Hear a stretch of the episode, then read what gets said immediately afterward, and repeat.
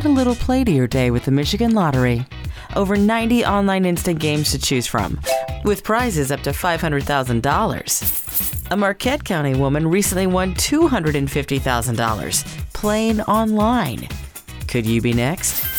Sign up online today to receive 10 free games with promo code FUN. Visit MichiganLottery.com to add a little play to your day. The Leslie Marshall Show, a true democracy in talk radio. Of, for, and by you, the people.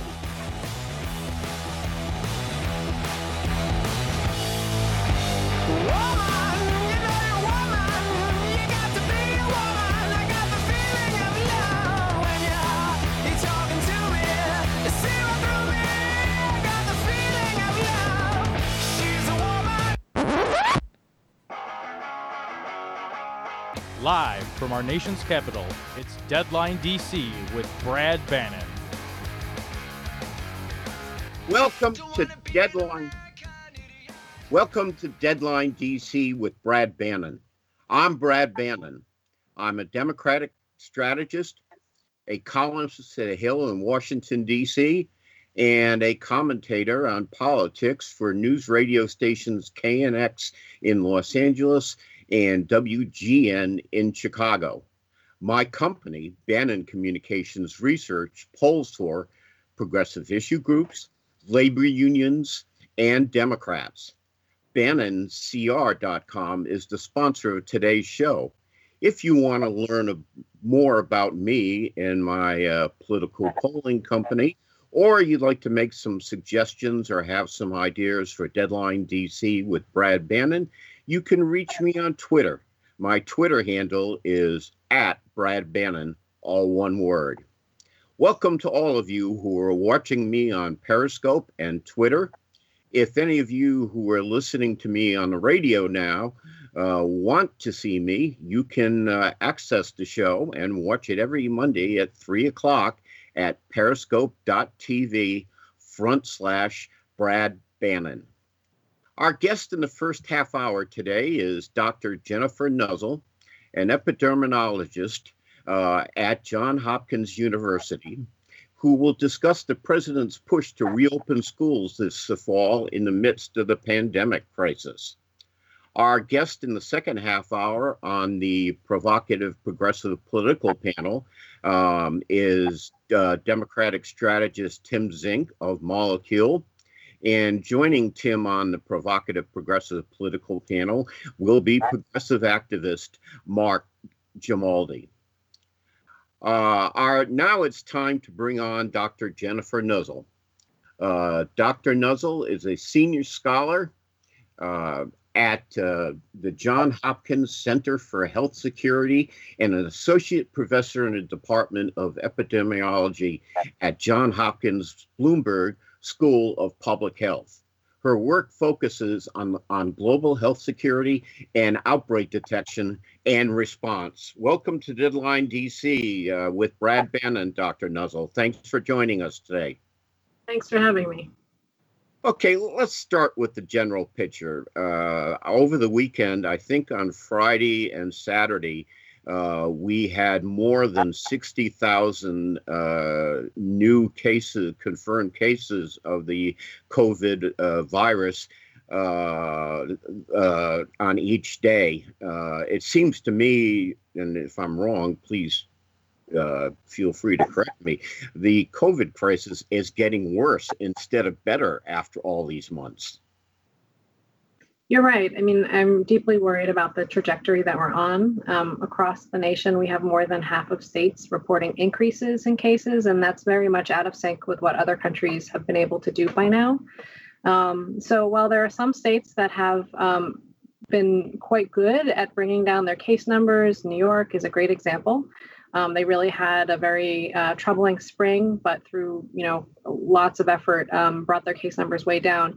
Unfortunately, in many other states, uh, the trends are headed in the wrong direction, and so case um, numbers are growing. And in fact, many of these states are now reporting more cases than the U.S. has ever seen in a single day before our shutdowns, before all of the efforts that we had to put into place in the spring to try to slow the spreading uh, of this virus.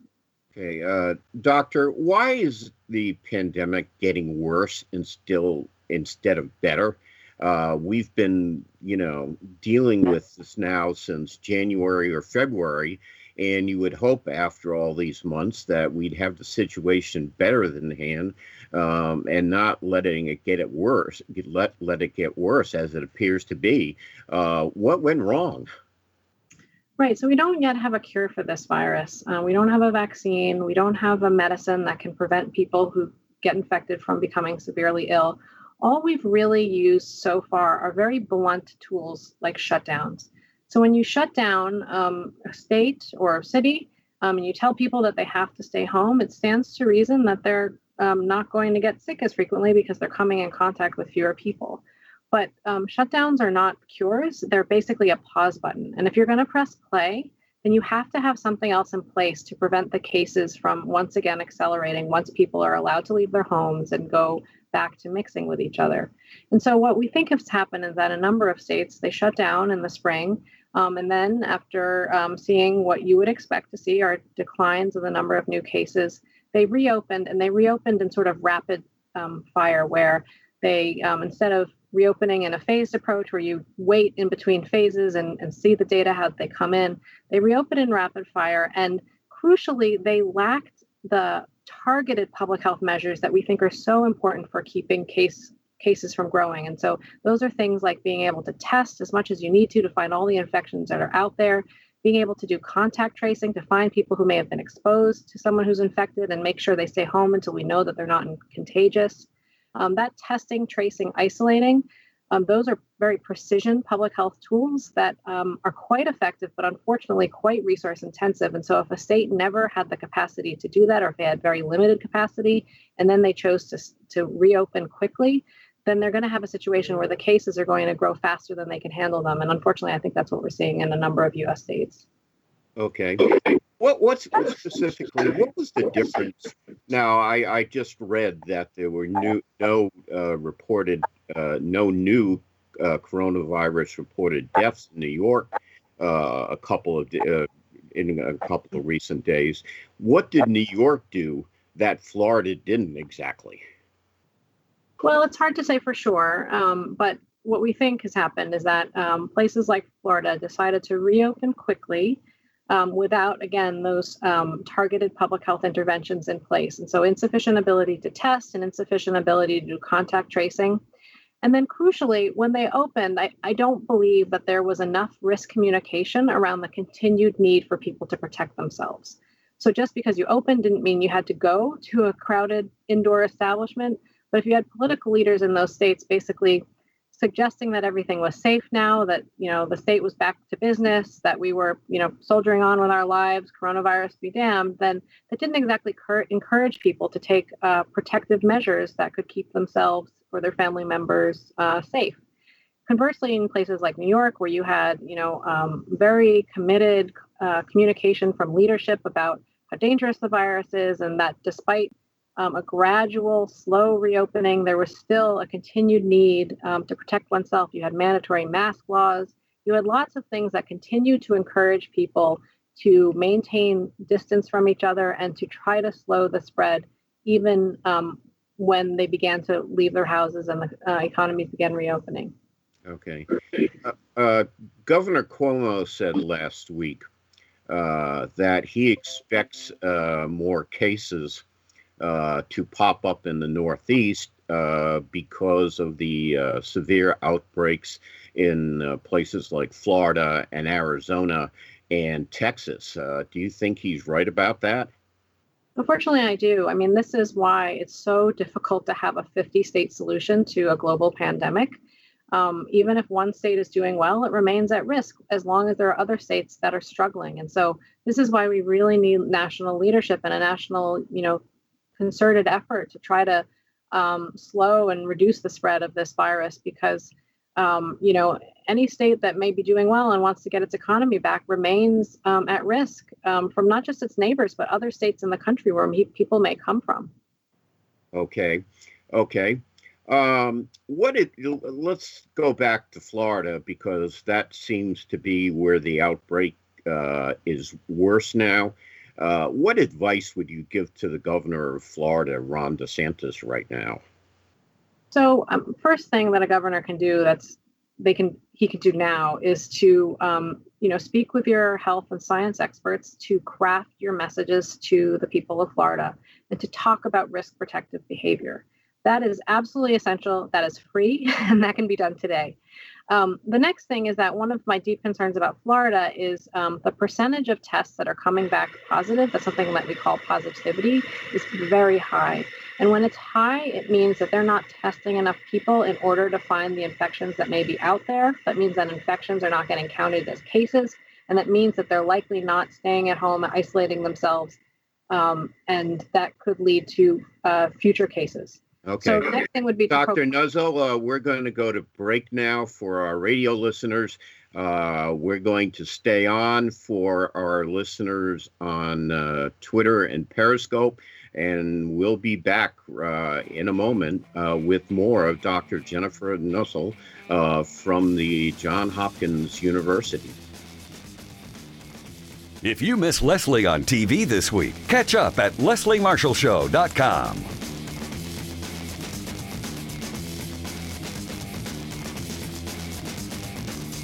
Okay. Okay. Follow Leslie on Twitter. Just go to www.twitter.com slash Leslie Marshall, and we'll be sure to share your tweets.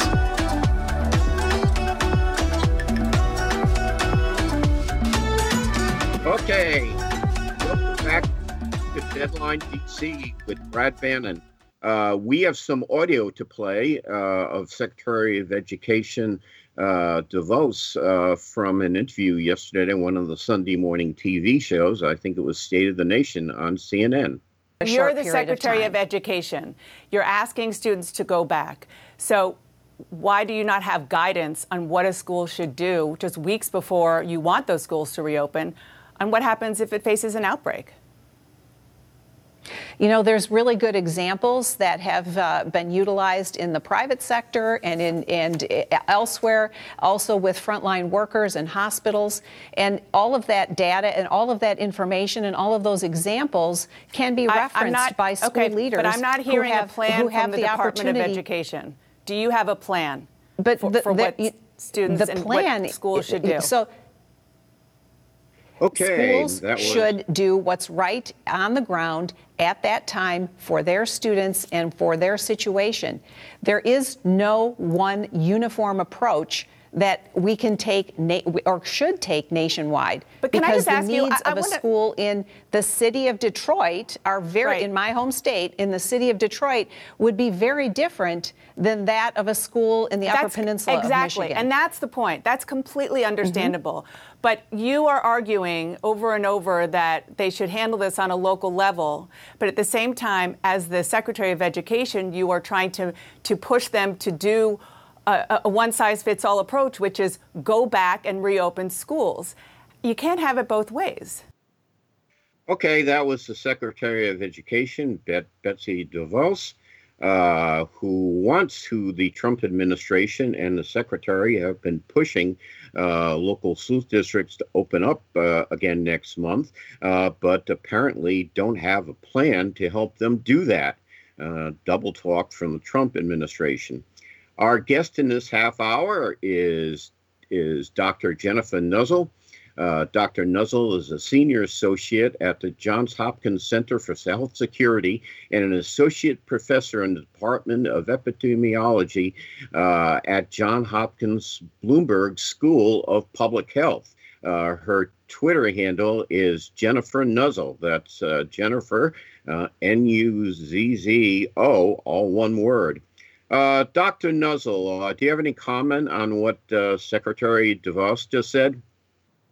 Well, I think the decision to go back to school um, should be a locally made one. Um, I think every community is different in terms of um, what will work for the families that are sending their kids to the school and the staff there. That said, um, that doesn't mean that schools don't need help, and they very much need um, guidance. And um, we would like to see guidance come from uh, you know, our national scientific leaders like the CDC. So I think it's appropriate for there to be national resources to enable schools um, to go back if um, that is something that the community um, can handle. But I do think that the decision, uh, you know, that although there may be a push to reopen across the nation, I do think that um, the reality is is some schools are and communities are are better equipped for it than others. Okay, uh, let me try this out on you, doctor. Uh, my daughter is um, a high public high school uh, teacher uh, in a urban school district uh, in Massachusetts. Now, the governor uh, has issued guidelines for the reopening of schools just right after Labor Day.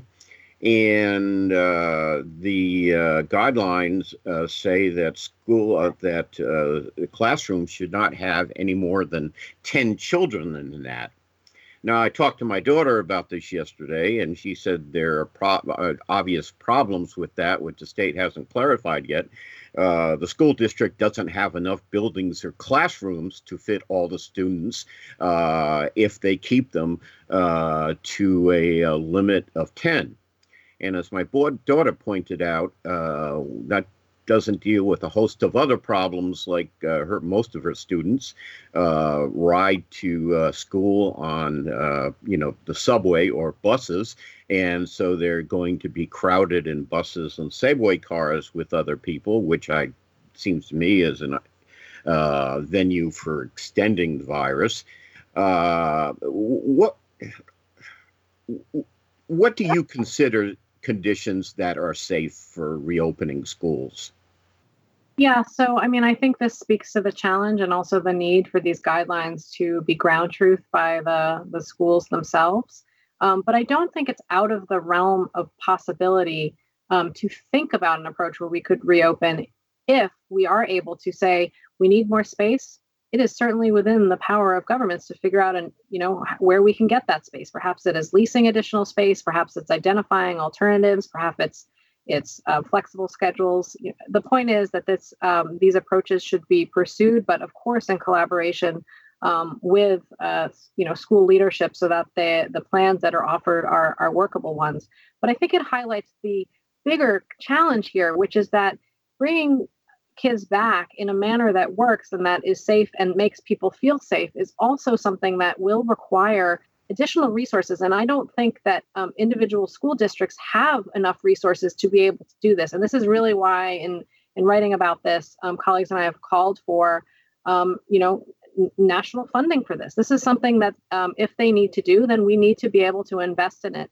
And and doing so the prioritization should, of schools and reopening schools safely should take precedent over, say, opening other aspects of our economy that potentially could lead to increased transmission in the community versus schools, which, um, if we are able to put these safety measures in place and if we aren't worried about um, surging disease rates in the surrounding community, uh, we know from other countries that it can be done. The question is, are we uh, willing to uh, invest and, and do the hard work to make it happen. And unfortunately, the worry that I have is that this has now become a political fight where it's like you're either in camp open or camp closed. And I don't think that that's what we should be talking about here.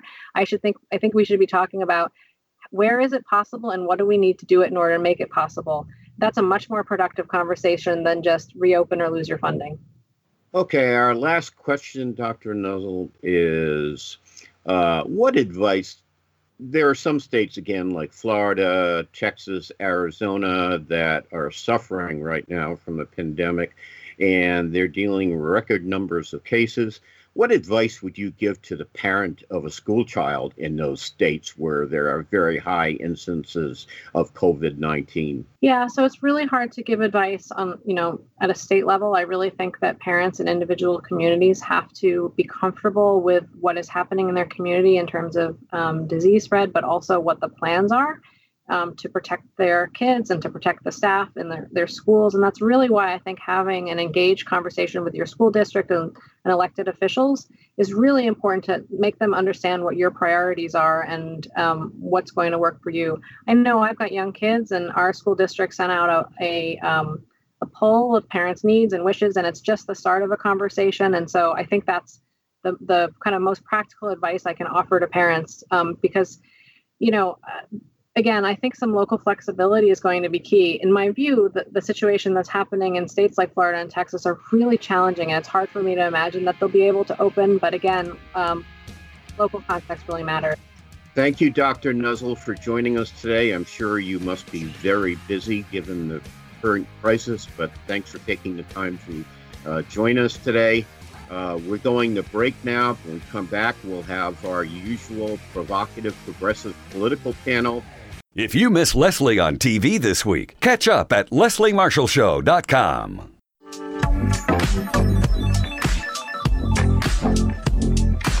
Welcome back to Deadline DC with Brad Bannon. I'm Brad Bannon. Joe Biden's campaign thus far has been low key, but he'll need to build up to a crescendo as the gap between him and Trump tightens, as it inevitably will. The challenger has two high profile events that will provide momentum for the dog days of summer leading up to Labor Day and the presidential debates. The first will be his choice of a running mate. Uh, the second will be the virtual Democratic convention that will compete with the GOP COVID convention in Florida, where the pandemic rages unabated. The Democratic nominee began to set the stage for a more intense campaign and for an aggressive progressive presidency last week. His supporters and followers of his primary foe, Senator Bernie Sanders, agreed on a bold party platform recommendations, and Vice President produced uh, proposed $700 billion in new spending over four years for the Biden Build Back Better plan. Tough times bring out the best and worst in political leaders. Donald Trump joins the ranks of presidents like James Buchanan and Herbert Hoover, who froze in the face of crisis, while Joe Biden hopes to join the elite group of chief executives like Lincoln and FDR, who faced chaos head, head on and won. If Biden wins, the country loses if he snoozes. You can read this column and my take on the presidential race every Monday uh, in the Hill. You can find it by Googling muckrack.com front slash Brad dash Bannon. Now it's time for our provocative progressive political panel. Our guest panelist today is Tim Zink. Tim is a principal at Molecule, a public affairs and business company. Tim has spent his distinguished career shaping public policy and politics. His Twitter handle is Green Crude, all one word. Joining Tim on the panel is progressive political activist Mark Grimaldi. Mark has worked on get out the vote operations for several Democratic presidential candidates, including Joe Biden. Mark is also involved in campaign finance reform and philanthropic efforts for cancer research. His Twitter handle is Mark J. Grimaldi. Welcome, panel. Thanks for joining us today. Uh, back in the first half hour, we discussed the uh, the Trump push uh, to reopen schools in August. Uh, it seems to me that in this case, you have uh, Trump figuratively playing the schoolyard bully, and he's telling school districts, uh, open up or we'll punish, punish you and beat you up. Uh, however, um, we played a clip in the last half hour of the Secretary of Education uh, insisting the schools uh, open up, but also you know, failing to come up with any plan that the federal government has uh, to help school districts do that. Uh, so, Tim, what does this education thing say about the, the Trump administration? Well, uh, they don't know the first thing there is to know about how education's funded. And if you just basic know the basics of how we fund education in the United States, you know that the funding is really focused at the fed, at the uh, at the state level. State legislators and and cities fund their school systems, not the federal government. Very very small minority of money comes from the federal Department of Education, and I so it just goes to show you that how disconnected these guys are with even the ability to govern. Uh, and you would think the president of the United States would know that federal agencies don't fund our state school systems. Well, you know, I mean, it's true. Uh, the, I think basically uh, to uh, punctuate what you said, uh, roughly about 10% of funding for public uh, elementary and high schools comes from the federal government, which means 90% comes from the state and local level. Uh, not a lot of leverage, Brad. No, not a lot of leverage, and also a little leverage and a lot of stupidity, in my opinion. Uh, yeah. Mark, do you want to weigh in on this?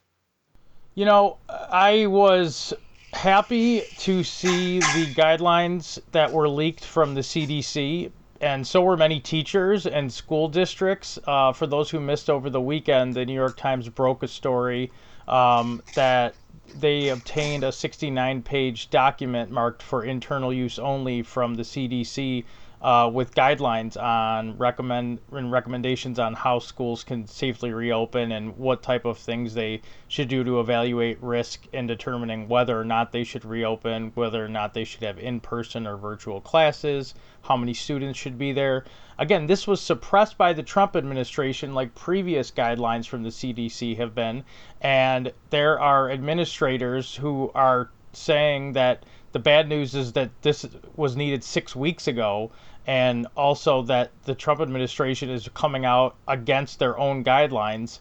Um, the other thing that we see is uh, the CDC website and this report are cautioning that full reopening would be quote unquote the highest risk and that in both K to 12 and higher education settings the more people interact quote and the longer that interaction, the higher the risk of COVID 19 spread. And the lowest risk, the guidelines say, would be for students and teachers to attend virtual only classes.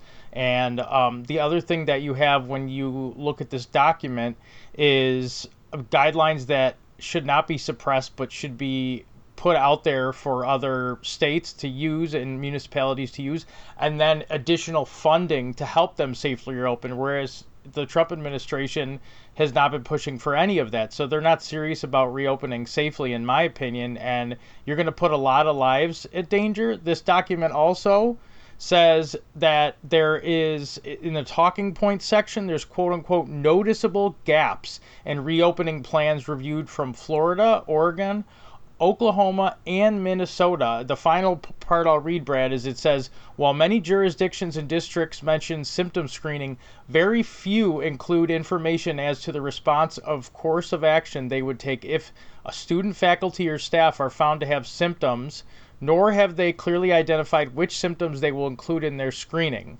And few plans include information regarding school closure in the event of positive tests, which are going to happen so not only do they not have these, but this document evaluating that they don't have these is being suppressed. So it's a giant mess, and I'm, I'm uh, as Nancy Pelosi said yesterday, Betsy DeVos and the Trump administration are messing with our kids' health. And I, for one, as I know you gentlemen are, I'm pissed off about it, and we need to stop it from turning into a political football and worry about the, the health of our children first and foremost. Yeah, I mentioned in the first half hour that my daughter is a public uh, high school teacher, and she thinks the Trump administration's policy on schools, which is to beat them in submission and force them to open, uh, is just plain crazy. Um, well, it's sec- also really bad politics. Yeah, it is. Yeah, it really I mean, is. Go ahead, Tim. I yeah, mean, I just don't get it.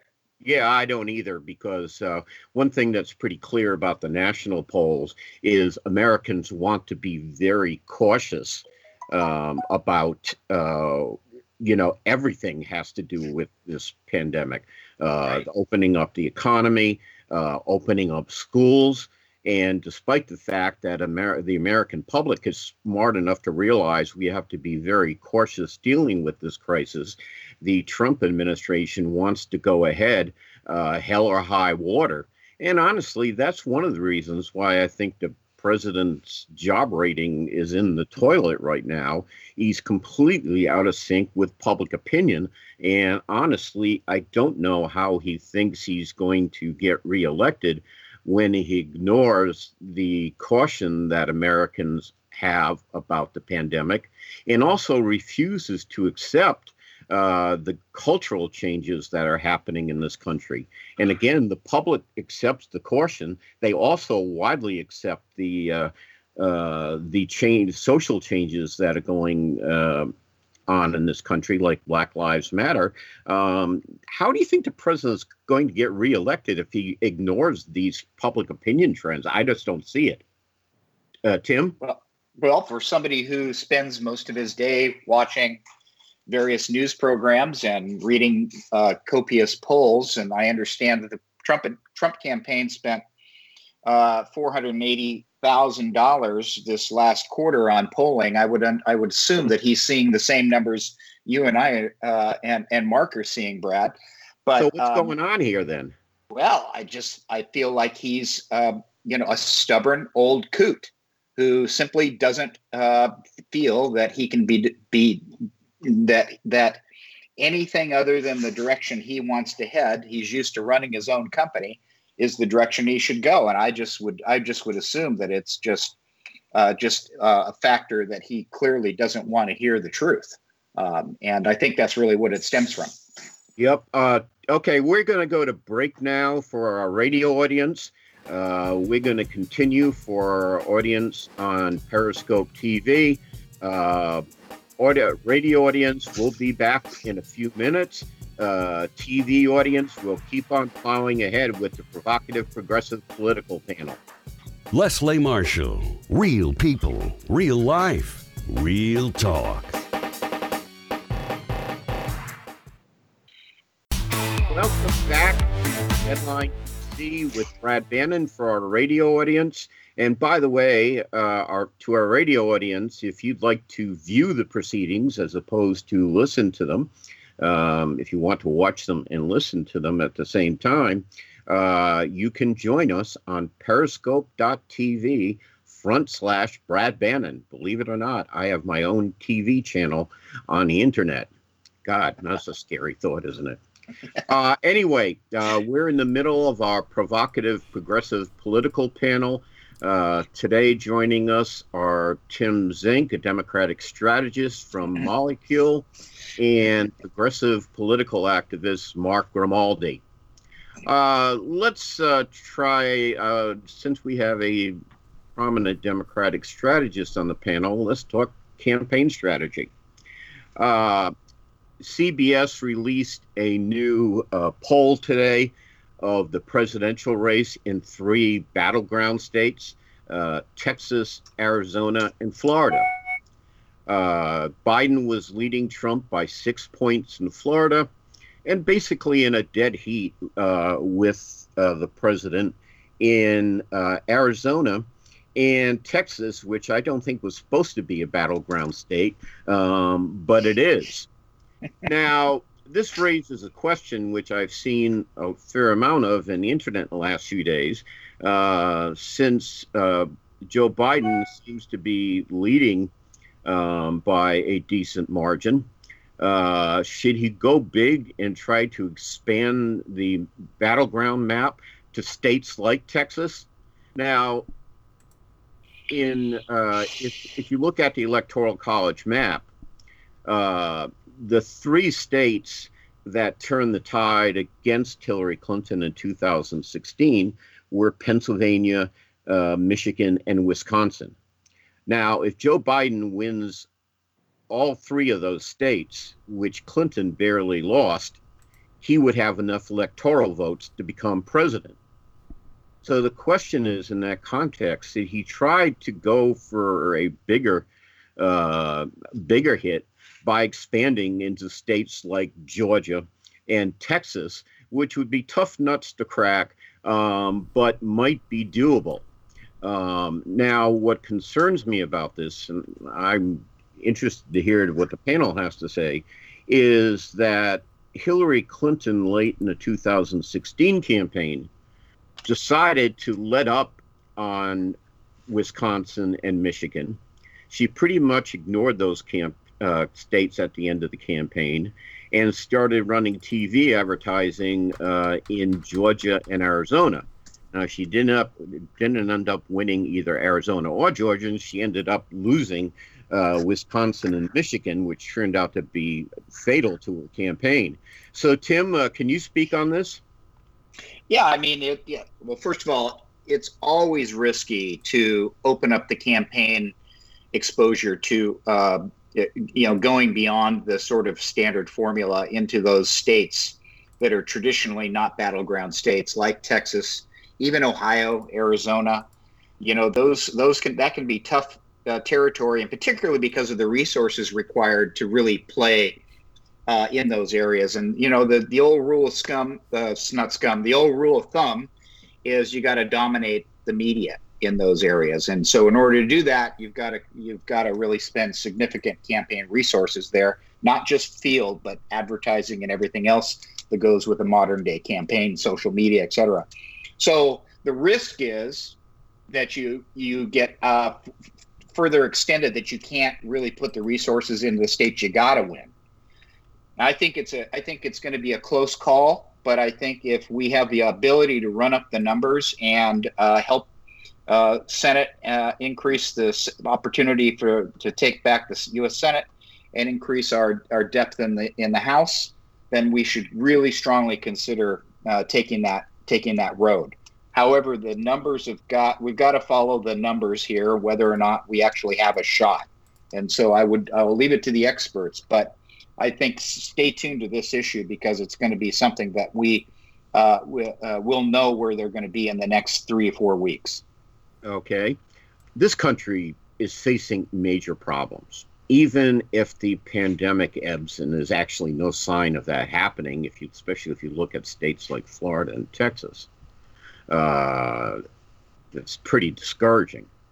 But even let's say things go as well as they possibly can, uh, and the pandemic uh, ebbs at least or slows down instead of racing forward like it is now in the South, uh, Joe Biden is going to need a friendly Senate if he is going to do anything significant to help build this country back.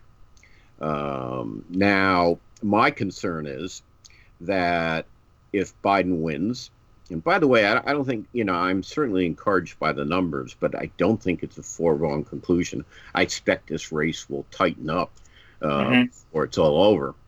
Yeah. Uh, but even if he wins and he has a friendly Democratic majority in the House, which he probably will have, um, and let's say things go well and the Democrats end up, you know, with 50 a majority in the Senate you know, 52 or 53 uh, senators. Um, last week, by the way, uh, Charlie Cook, uh, prominent political analyst, was on the show, and he said there's at least a 50 50 chance, at least a 50 50 chance of the Democrats taking back the Senate. But wow. Biden's going to have a tremendous challenge ahead of him. And if he needs, and if he's going to get anything done, he is going to need a friendly uh, Senate. So that suggests that he will need to expand the field places like Arizona, where there's a very good chance that Mark Kelly, the Democratic candidate, will beat the Republican incumbent. Uh, North Carolina, uh, where the uh, Democratic challenger uh, Cunningham is uh, beating the incumbent senator uh, Thom Tillis, that Biden will have to take a flyer and do everything you can to help some Sen- uh, Democrats uh, in competitive Senate races. Uh, uh, Mark, what do you think about this?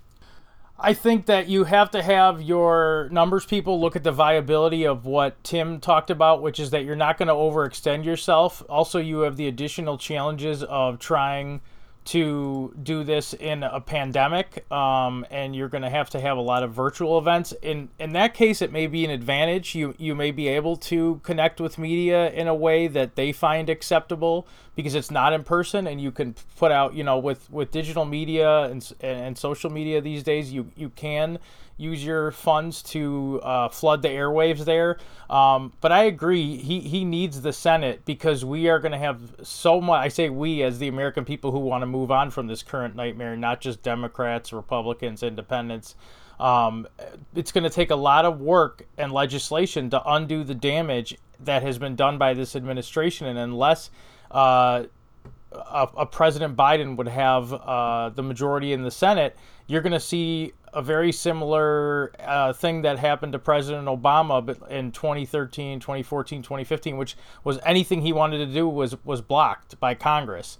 Um, so I think it's going to be extremely important. And if you have a chance to go after the map in a big way, then do it. This could also help down ballot races they're talking about even b- uh, below Senate. Um, it was something President Obama had talked about during his time the weakness of Republicans being able to run state houses, you know, around the country. You're going to have a lot of opportunity to, to build your, your bench here and to grow. Um, so I would be aggressive while still just remembering to basically uh, watch your backside and remember the lessons of 2016. But I do think with the numbers the way they are, there's definitely a possibility to go for it here. You just have to do it in a precise way. Well, that raises another issue, Mark the state legislatures. Mm-hmm. Um, the state legislators who were elected this year are going to get to redraw uh, the state legislative and congressional districts that will be stuck with until uh, 2032. Uh, so another argument for Biden pushing the envelope uh-huh. is to provide as much air cover as he can for Democratic state legislative candidates, uh, so that we have a dominant seat at the table when they draw congr- uh, redraw congressional and uh, state legislative districts uh, next year. So uh, that's another issue to consider. We discussed this last week, but I'd like to get Tim's opinion on this. Uh, Tim, there's been some conversation in uh, Washington, D.C., uh, that if Democrats do take control of the Senate, uh, whether it would be a good idea to abolish the filibuster rule or not. Mm. Now, the arcane rules of the Senate uh, mean that to get almost anything passed in the Senate, you need 60 votes, not a bare majority of 51.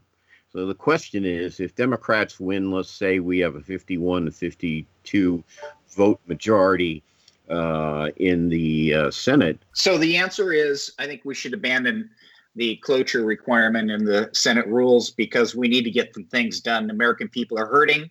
We need to aggressively pursue uh, assistance for people, and we need to turn this country around once and for all. Okay. Thank you, Tim.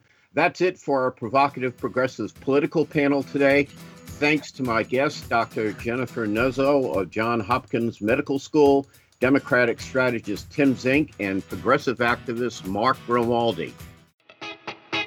Add a little play to your day with the Michigan Lottery.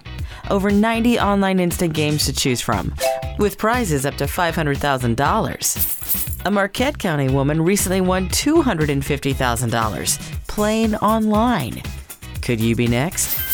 Sign up online today to receive 10 free games with promo code FUN. Visit MichiganLottery.com to add a little play to your day. Come into CVS today and get free flu shots for the whole family. Plus, get a $5 off $20 shopping pass with each one. Visit CVS today. No cost flu shots with most insurance. Restrictions apply. Visit CVS.com for details.